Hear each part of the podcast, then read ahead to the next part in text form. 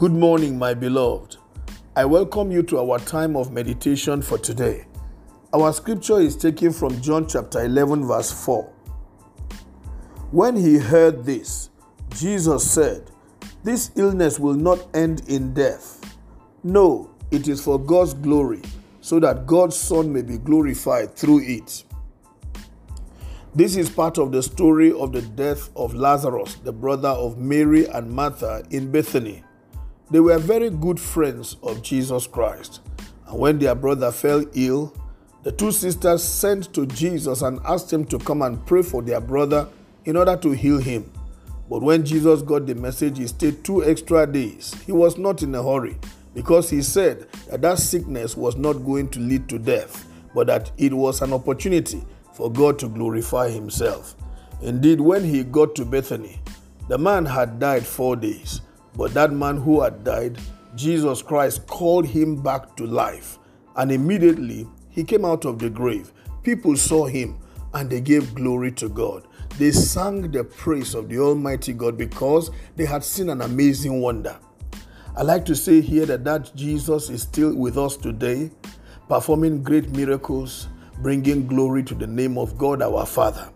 No matter what situation you are handling, no matter how ugly it may be, I want you to place your faith in Jesus Christ. I want you to call upon His name and put your hope in Him because your hope in Him will never fail.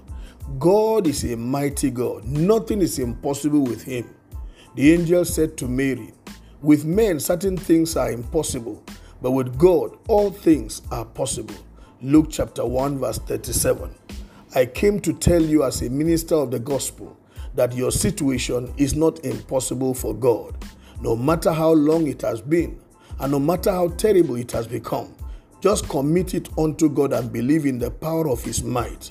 He will do an amazing wonder concerning you, and your situation will turn for good. What Jesus needs is your faith in Him. Believe in who He is and call upon His name in that faith, and you will see Him come in a mighty way and minister to you and address the situation, and your testimony will bring glory to the name of the Lord.